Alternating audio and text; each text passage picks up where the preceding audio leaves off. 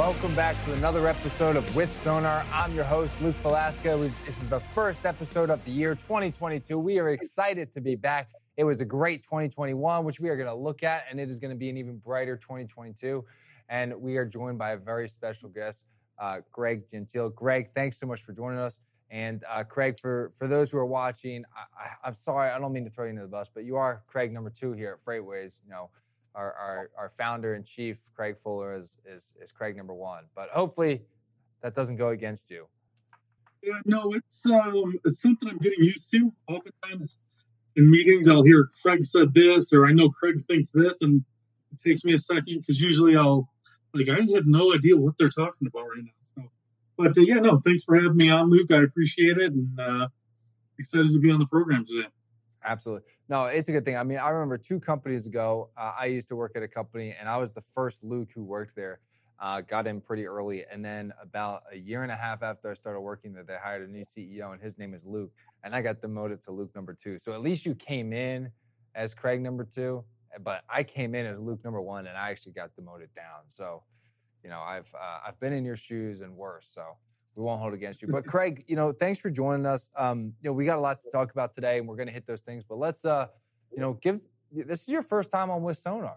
Uh, give the folks a little background, the thirty second background, who Craig is. Well, yeah, I uh, so um, been at FreightWaves for about six months now. Um, prior to that, had uh, 14 years of experience in the uh, brokerage world. Worked at Echo for about 12 and a half years as a broker, and then uh, two smaller brokerages after that. So a lot of experience on, on that side of the business. And uh, like you know, like I said, excited to be here. Um, I think this uh, our product's great. Obviously, I'm a little bit biased, but uh, uh-huh. you know, I think it uh, really fills a void in the market as far as uh, visibility goes. And so excited to be part of the team, and uh, even more excited to, to to make it on screen now. That was kind of a long-term goal of mine when I joined the company. So, so here I am. Any and all are welcome on the stream with me. But we're glad you're here, Craig. It's been a good journey. I know you've seen a lot just in the, the few short months that you've been here. Things have changed already, and it looks like things are going to change again.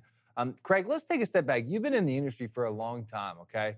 Um, you know, based on your experience, have you uh, and we and the last really like let's call it two years, okay? We had a full year with the uh, with, with, COVID under our belts in 2021 and how that was really impacting the freight market. And you know, so let's lump 2021 and 2020 or and 2020 together. Apart from that, in your 14 years experience, have you ever seen a market as volatile as the one we we were in?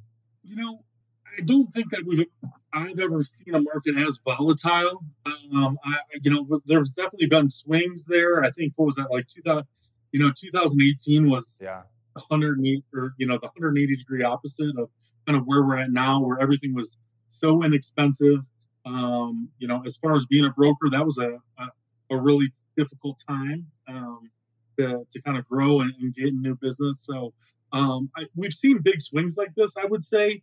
Um, but i think the prolonged you know demand that we're seeing now i, I think that's the big difference. And yeah. you know I, I think you know, the next question might be, well, what, uh, you know, how does it get fixed, or you know, what what does the outlook look like for the future? And you know, to me, I think it goes back to the um, the truck shortage and the chip shortage, right? Because in the past, when demand increases, then the market's kind of flooded with new capacity, and you know, it kind of auto adjusts. And I think right now the biggest issue that we're seeing is that uh, we're not seeing enough trucks, new trucks, and you know used trucks out in the market for the market to readjust. So yeah. that's uh, that's kind of my two cents on it. Yeah, definitely. I mean, th- th- there's a lot of things, right? I mean, it's hard to point to one thing too, right? There's a lot of things that have impacted the market. I think it would be hard for us to say that that this this you know in 2018, like you mentioned, right? I think that was a really big supply crunch that hit the market. There was a capacity shortage, right? But a lot right. of that was due to, to various reasons, whether there weren't enough drivers, the, the ELDs. I mean, there were a lot of things that happened, right? In this right. market, it seems to be that the demand has what's is what's driven the capacity shortage, right? I mean, you've got you know all time high, you know, tender volumes. You've got you know record breaking imports coming into the U.S. I mean, just there's so much demand there, and like we said, right, uh, capacity cannot keep up. Um, let's go ahead and look at something here. I want to let's throw this chart up on the screen for folks to take a look at. This is the tw- this is 2021 in review. So 2021 here, um, you know, blue line for those that are looking is truckload volume over the last uh, 365 days plus the first week of 2022. So we're cheating just a little bit. And then the orange line there is again the last year plus the first week of 2022 uh, for a tender rejection. So for those of you who don't know, the blue line there, basically the higher that number goes, the more the volume is, the lower it is, the less volume there is. And then that uh, orange line there for tender rejections, higher that number goes, the uh, harder it is for shippers to cover their loads because carriers are rejecting loads. The lower that number is, the easier it is for carriers or for shippers to cover the loads because carriers are accepting them more often. Um, so, uh, sitting currently at about uh, 22.7% there is that orange line uh, of loads being rejected. Massive amount, uh, very high. And that's come up quite a bit over the last week and a half, which you would expect going into December and end of the year um, as a lot of carriers, you know, trying to get home for Christmas, New Year's, so they, they pull some of their capacity off the road. Um, but that, that those are some big swings there. We had a massive swing there in February and March, big sh- shot up. Then we kind of hung out there for a little bit. Then we had a slow descend down. And I say descend down. We got soft there relative to how tight it was. We didn't actually get soft.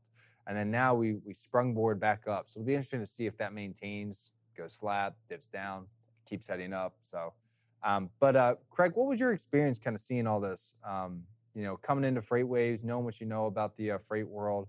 You know, what were you hearing when you were talking to folks as well? Yeah, I mean, a lot of, you know, it's uh, it's no mystery what's going on right now. So, um, you know, a lot of some of the things that you just touched on there that um, demand is just extremely high right now, um, and that you know rates are rates are through the roof yeah. um, and that there's you know there's no real uh, end in sight as far as you know what's what's the all-time fix. I think that you know you touched on a couple good points.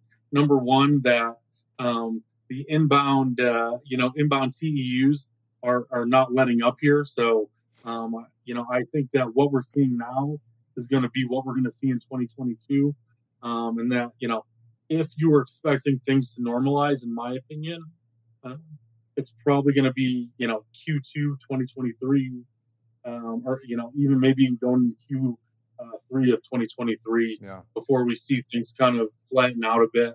Um, you know when you brought up your chart there, we did see rejections. Um, uh, kind of uh, uh, uh, you know normally there's a correlation between volumes and rejections, right? And then we did see rejections fall a little bit there, even as um, volume stayed constant um, through 2021. Um, you know, that was obviously the uh, contract rates rising and, and, kind of coming up to spot rates. So, um, like I said, if you're a shipper uh, for the next year, I would expect more of the same.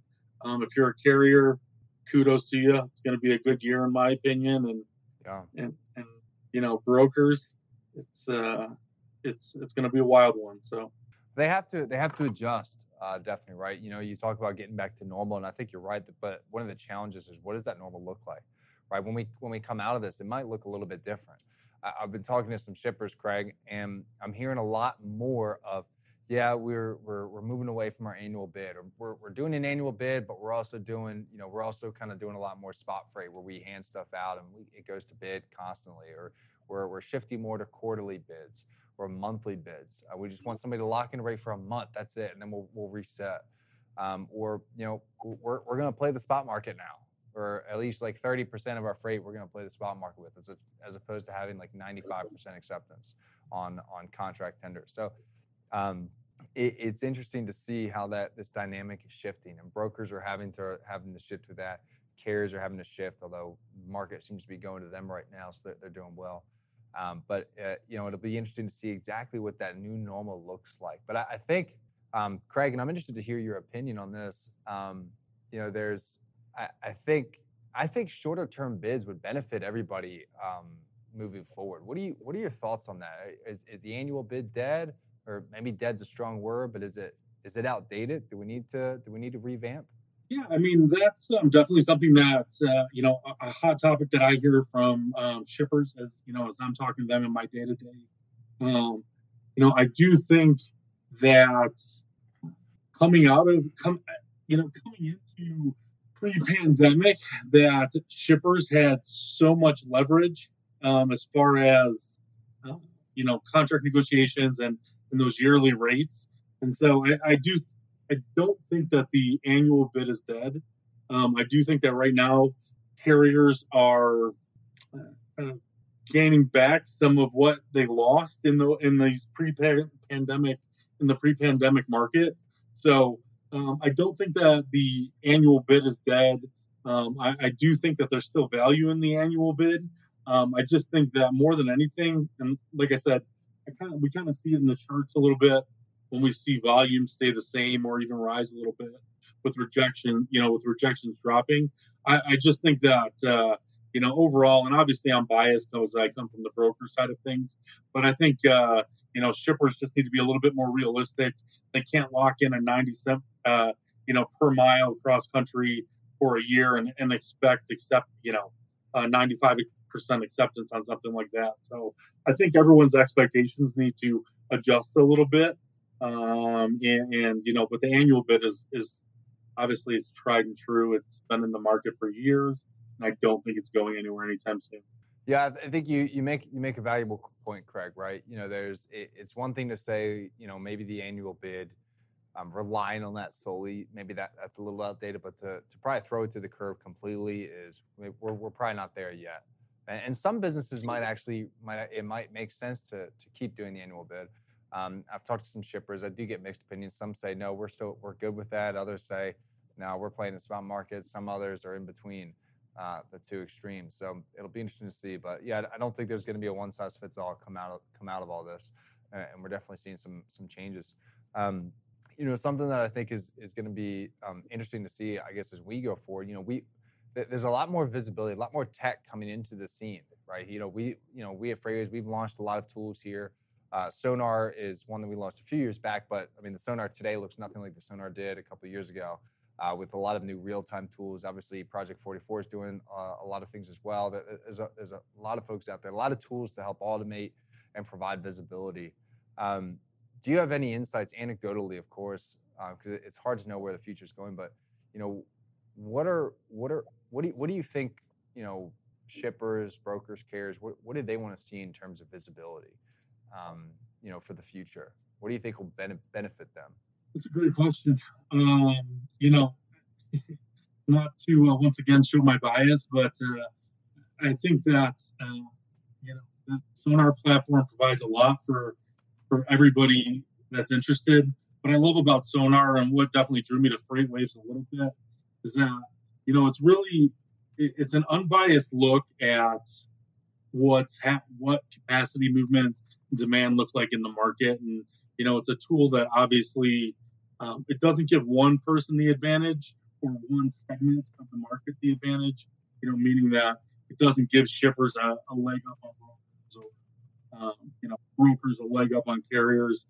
Uh, it, it's, you know, really just a, a clear view of what conditions are like in the market, which allows you to, you know, make better decisions in the near term and then also you know help you forecast what you know what market conditions are looking like in the future. So um, you know I I'd like to see everyone using sonar, but um, but you know I I, I think that um, overall that you know the what we're seeing and and what's going to be helpful for everyone in the market is to to see what's going on outside your walls right? To understand and you understand and know what you're what's happening within your uh, you know within your company but this you know the view of what's happening in the market how is it affecting me um, you know i think that um, that is going to be some, you know something that's going to continue to be important for everyone in the market and then you know obviously like you said the project 44 stuff and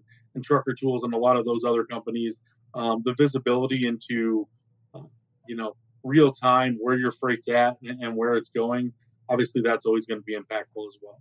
No, you're spot on, Craig, and, and I think this is where this is where there, there's a, there's a lot of lot of players in the market to provide that visibility, right? You know, in terms of where your freight is, and, and I think we're, um, you know, something that we try to tell a lot of folks is like, listen, we're not here to tell you how to run your business. We're here to tell you what's going on in the market around you, right? Um, Right. And, I, and I think there's a there's definitely a lot of lot of value to be said for you know how do you stack up relative to what's going on in the market around you? How competitive are you with the market?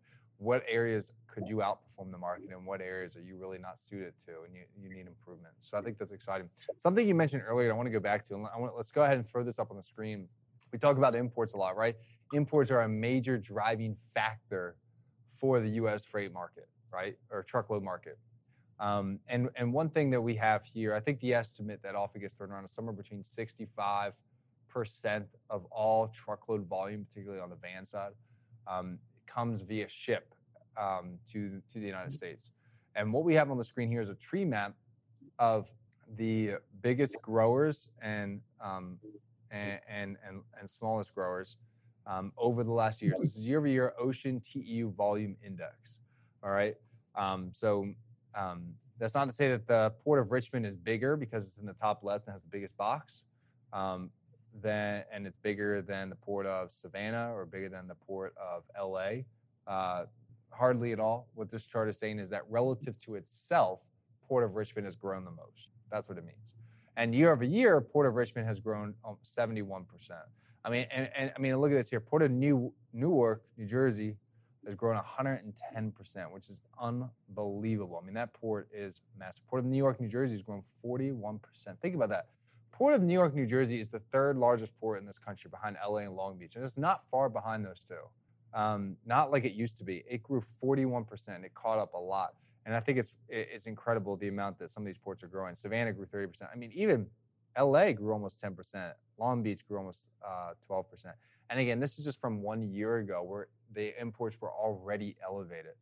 Um, so I mean, I mean, I look at this. There's out of all of our major ports in the U.S., three of them shrunk year over year most of them, nearly all, experienced double digit percentage point increases. In fact, all but two did not see double digit percent increases. I mean, that is mind boggling. That's a big demand crunch right there, is it not?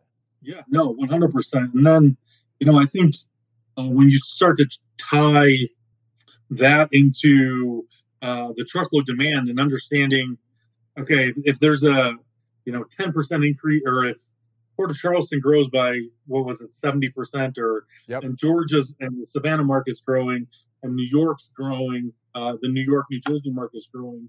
Then you start to think about okay, where do the trucks to service that freight?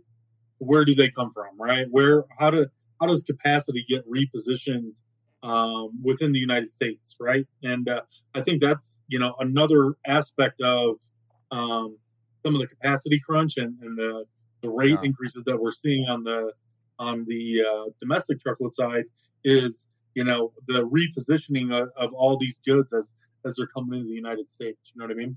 No, I think you're spot on, and I, I want to go ahead and throw something up here, right? Before we do, before we throw it up on the, uh, there it is. So the um, one thing that I think is incredibly important is when we look at those imports, right? The port of New York and New Jersey, it, it was exploding. Port of Newark uh, exploded. The port of Savannah exploded. A lot of these East Coast ports. And when I, a lot, when I talk to a lot of folks about capacity, like I never want to go to the Northeast, it's terrible, right? Everything's all about Southern California. And don't get me wrong, Southern Cal is hot. 100% it is. Right. One of the hottest areas that, the, you know, in the entire United States. But the Northeast is actually, there's a capacity crunch there right now because there's been so much overflow from the ports of Southern Cal that have gone around and they've hit the port of New York, New Jersey, and some of them are hitting the port of Savannah. When we saw 41% increase for the, for the nation's third largest port, 30% increase for the fourth largest port, Savannah. I mean, that those are massive numbers. You don't increase by that much in a year, and there's not not problems, and, and that that has to move somewhere. It can't just sit at the port. And let's go ahead and look at this. Throw throw this map up on the screen. I want to show this. This is our head haul index, Craig. I know you're familiar with this. I'm going to zoom in a little bit here around the Northeast. The easiest way to read this map: blue means there's a, there's there's not enough capacity to move the freight needed. Red means there's too much capacity to move the freight. In other words, red is a backhaul. Shippers don't need your truck. Blue, head haul. Shippers need your truck. Simple as that. Um, North Jersey, Elizabeth, New Jersey, blue. Allentown, PA, blue. Harrisburg, blue. Even up here in Buffalo, blue.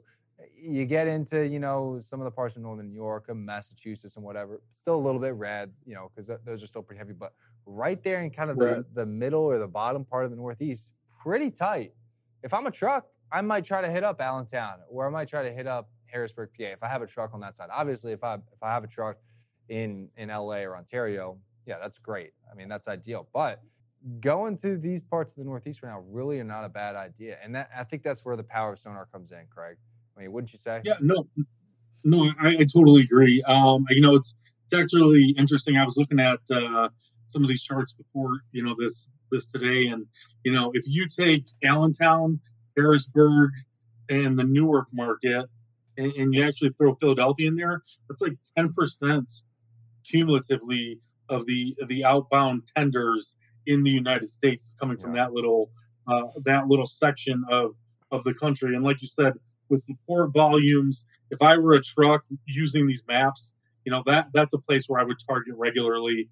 Um, you know, and, and in theory, it all makes sense until um, you know until there's a snowstorm and um, and then I ninety five shuts down for a uh, for a few days, and you know it's it's a complete mess up there right now, probably. But uh, yeah, no, I, I- I completely agree with you that uh, you know if I were a truck, I know there are some um, you know some challenges in moving in the Northeast, but as far as looking at volumes wise and looking for demand for your truck, that is going to be uh, you know like I said, Harrisburg, Allentown, that Newark market. Those are always going to be markets where there's going to be great demand for your truck. You should be able to get a really good outbound rate. Yeah. And, and to your point, yes, that's that's exactly you know that's exactly what I was talking about earlier as far as the visibility um, that sonar provides is that you know helping you helping trucks specifically understand where their where their equipment is most valuable, right? Right. So No, you're, you're spot on, right? Where is my truck going to be the most valuable today? Where is it in greatest need Right. today? Um, you know, it- it's funny looking at this, right? Texas is a big market, but Texas is, is is consuming right now. They've got way too much capacity. They, they don't have a need. I mean, Dallas is tight, but that's about it. But everybody's going to deadhead into Dallas from Houston or from Austin or from Fort Right. Worth. So there- there's not a lot of need. It's a very red state right now um, in terms of capacity, very very backhaul like. Um, versus, I think some other parts of the the southeast are kind of like the that that little pocket of the northeast, right between Savannah and Greenville and Atlanta, are all very blue right now. And those ones they kind of flip a little bit. Sometimes they're blue, really tight. Sometimes they flip red, a little bit of backhaul. But right now it's all blue.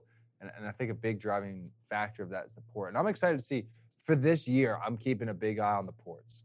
I think they're they're the leading indicator. They've proved that time and time again for the last two years. They've proved that the ports are the leading indicator for demand, and we all know demand is the leading indicator for capacity. So it'll be very Right. interesting to see how that plays out. Craig, what are you most excited for for for 2022? Freight aside, what are you excited for? Freight aside, what am I excited for? Um, I uh, I'm really excited. You know, completely off topic, but I will say I'm really excited for my Chicago Bulls. I will. Uh, I'm a I'm a Chicago guy true and true, and uh, I wanted to, I wanted to throw that in there. It's been a long time since we've been good, so I can't uh, brag about my Bears right now. So I'm going to throw in a, a cheap uh, Chicago Bulls plug. There Go go. DeMar Rosen. Hey, I like DeMar it. Rosen. I like it. Hey, World Series. Are you a baseball fan? Because they won the World Series not too long ago. Was that six years ago? Uh, I, I I am a baseball fan. I don't like uh, that team that you're talking about right now. Um, I do like the the team that won the uh, World Series in 05. So, but the and the White Sox are looking good too. So, thank you for that shameless plug as well. Thank you. There you that. go. No problem. That. Well, Craig, it's been an absolute pleasure having you on the show. We're getting right here towards the end of our show today. So, uh, pleasure as always. For those watching, we'll see you again next week, Wednesday live, 3:30 p.m. Thanks for watching, as always, with Sonar. And if you have questions, reach out to myself or Craig on LinkedIn, and we'll get you taken care of. Have a fantastic rest of your day.